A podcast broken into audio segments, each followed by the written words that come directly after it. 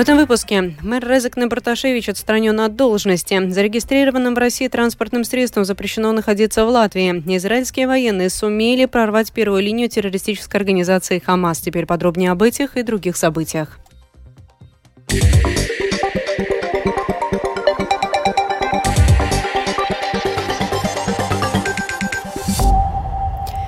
Сегодня министр охраны среды регионального развития Инга Берзиня подписала распоряжение об отстранении от должности мэра Резекна Александра Барташевича.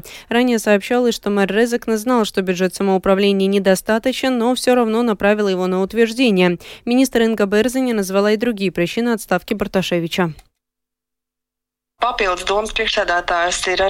Ко всему прочему, председатель Резакинской думы недавно, 5 октября, подписал решение Думы о распределении целевой дотации педагогам, в котором некорректно была рассчитана недельная нагрузка педагогов.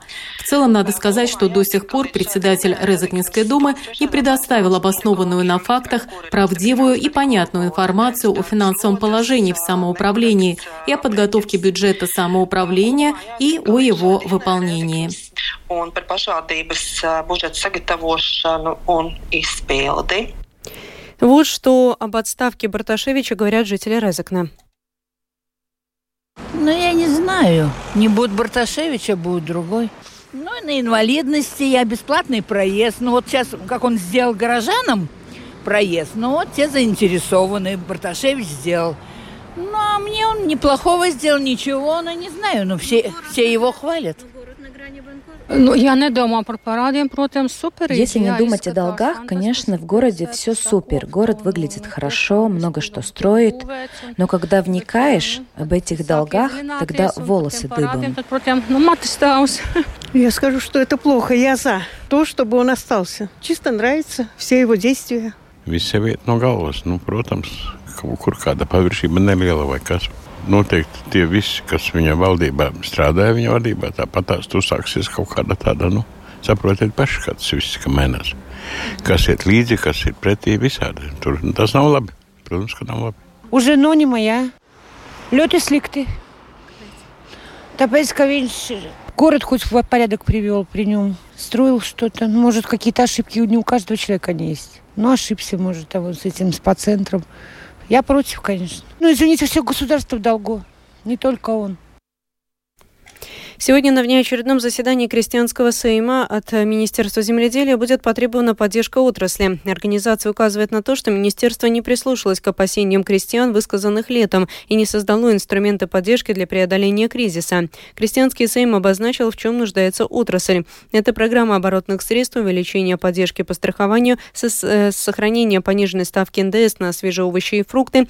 Осенью крестьяне столкнулись с еще одной проблемой, связанной с прямыми платежами и их новыми ставками, рассказал латвийскому радио 1 руководитель крестьянского сейма Юрис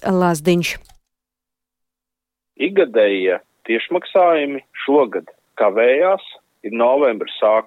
Ежегодные прямые платежи в этом году задерживаются. Начало ноября, но только часть крестьян получила аванс по платежам за площади.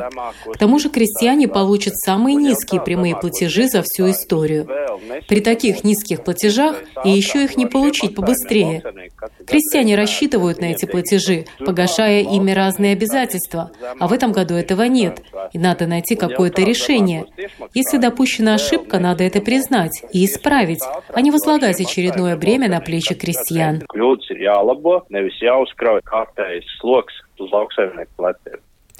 Всего за 8 месяцев этого года в Латвии в качестве компенсации различных убытков фермеров было выплачено 18,5 миллионов евро в качестве страховых возмещений, что на 30% больше, чем год назад, сообщили агентству «Лето» представители Латвийской ассоциации страховщиков.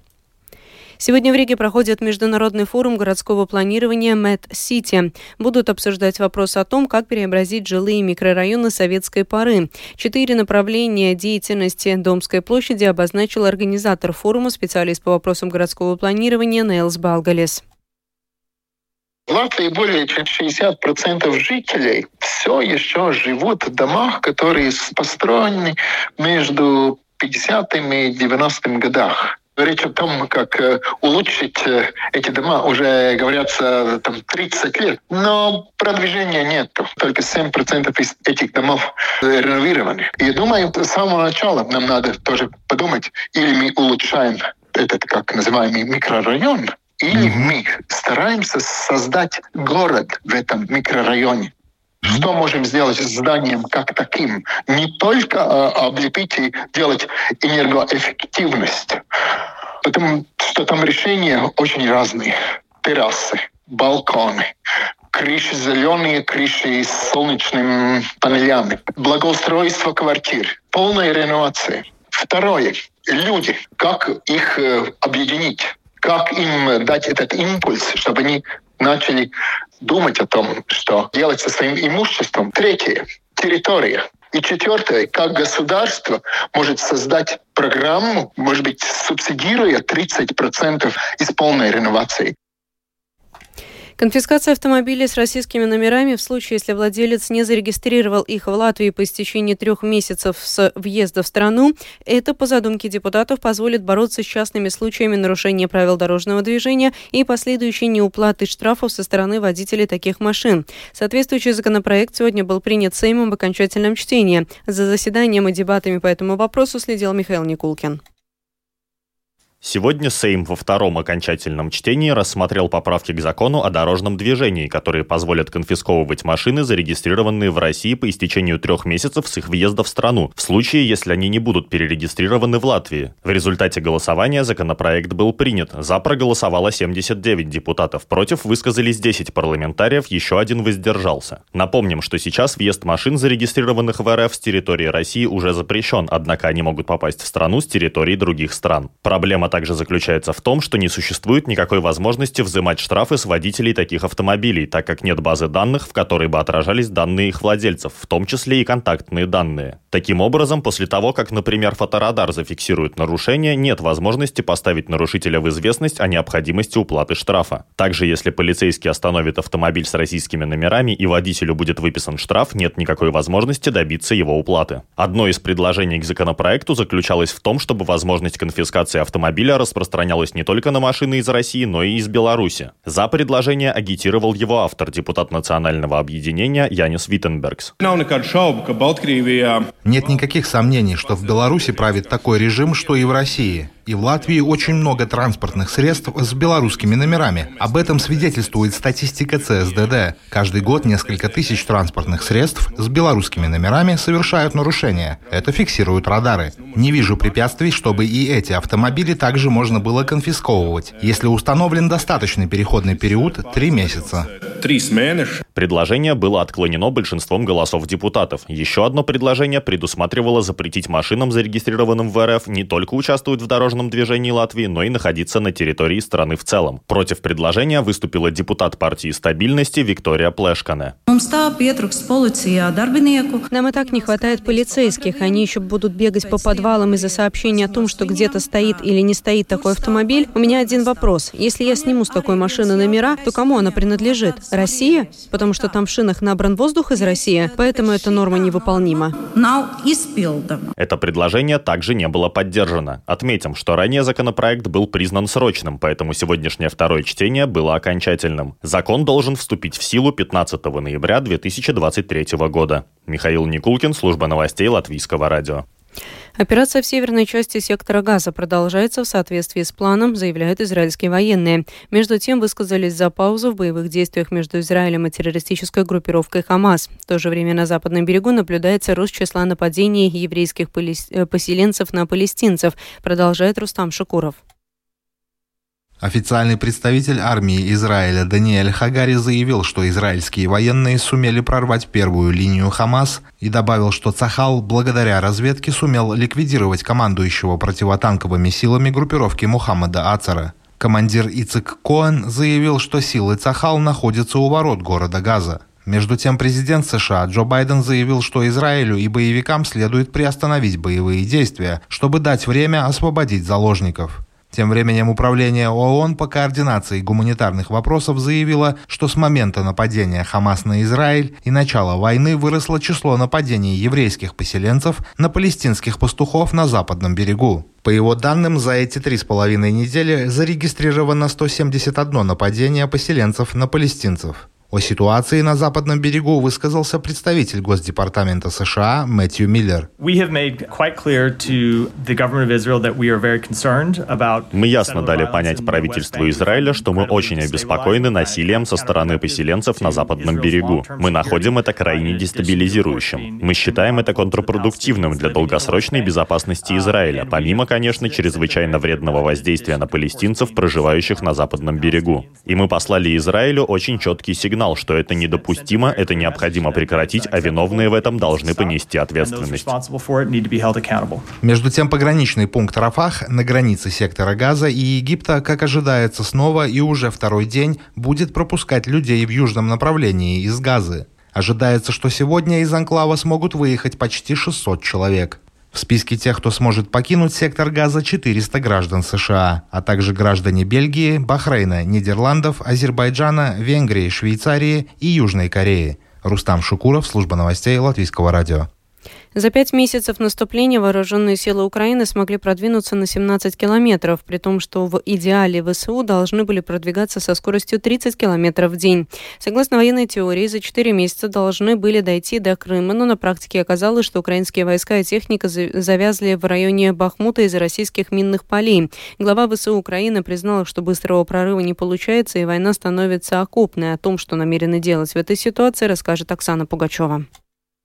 Война в Украине переходит на новый этап и становится позиционной, то есть окопной. Об этом главнокомандующий ВСУ Валерий Залужный написал в колонке для The Economist. Новый этап сражений будет со статичными и изнурительными боями. У Украины есть пять главных приоритетов, чтобы выйти из позиционного положения и победить. Преимущество в воздухе. Украина должна контролировать небо и иметь там преимущество для крупномасштабных наземных операций. Для этого необходимы самолеты и дроны. Совершенствование радиоэлектронной борьбы. РЭП – это ключ к победе в войне дронов. Артиллерийское разведывательное оборудование для контрбатарейного боя минно-разрывные технологии. Украине необходимо больше технологий, чтобы справиться с огромными минными полями наращивание резервов украинской армии. Решение в инновационных подходах, подчеркнул Валерий Залужный. Цитата. Позиционная война – это длительная война, которая несет в себе огромные риски для украинских вооруженных сил и государства. Если Украина хочет вырваться из этой ловушки, нам нужно все это. Новые инновационные подходы смогут снова превратить эту позиционную войну в маневренную. Конец цитаты. Война в стадии передач позиций из рук в руки, обращает внимание спикер военно-морских сил ВСУ Дмитрий Плетенчук. Об этом на передовой говорят уже давно. Сейчас на этой стадии это окрупная война. Она же позиционная. Фактически одни и те же позиции переходят из рук в руки периодически. Позиционная война, подчеркнул главнокомандующий ВСУ Валерий Залужный, выгодна России и дает ей возможность восстановить силы. Для Украины это огромная угроза, как для государства. Оксана Пугачева, специальный украинский корреспондент служба новостей Латвийского радио. Четвертое вахтовое подразделение Департамента полиции и погранохраны Эстония Эстпол-8 в четверг приступит к работе в Латвии, чтобы помочь в борьбе с нелегальной иммиграцией на белорусско-латвийской границе. Срок размещения подразделения эстонской полиции из 12 человек в Латвии – две недели. В последнее время на белорусско-латвийской границе ежедневно задерживается в среднем 100 человек, пытающихся незаконно пересечь границу.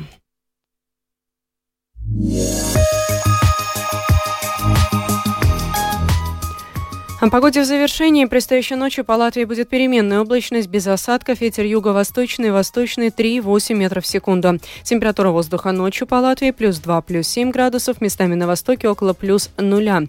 Днем частичная облачность. В течение дня запада страны облачность увеличится. Во второй половине дня с юго-запада Латвию пересечет зона осадков. На западе и в центральной части ожидается дождь. Ветер юго-восточный, восточный 6-11 метров в секунду, порывами до 18. Температура воздуха воздуха днем составит плюс 9, плюс 11 градусов. В Риге также будет переменная облачность. В течение дня облачность увеличится, а к вечеру дождь. Ветер юго-восточный, восточный 5-10 метров в секунду, днем порывами до 16. Температура воздуха ночью составит плюс 4, плюс 6 градусов, днем около плюс 10. Медицинский тип погоды второй благоприятный. Это была программа «Сегодня в 13» 2 ноября. Продюсер выпуска Марина Ковалева провела Екатерина Борзая.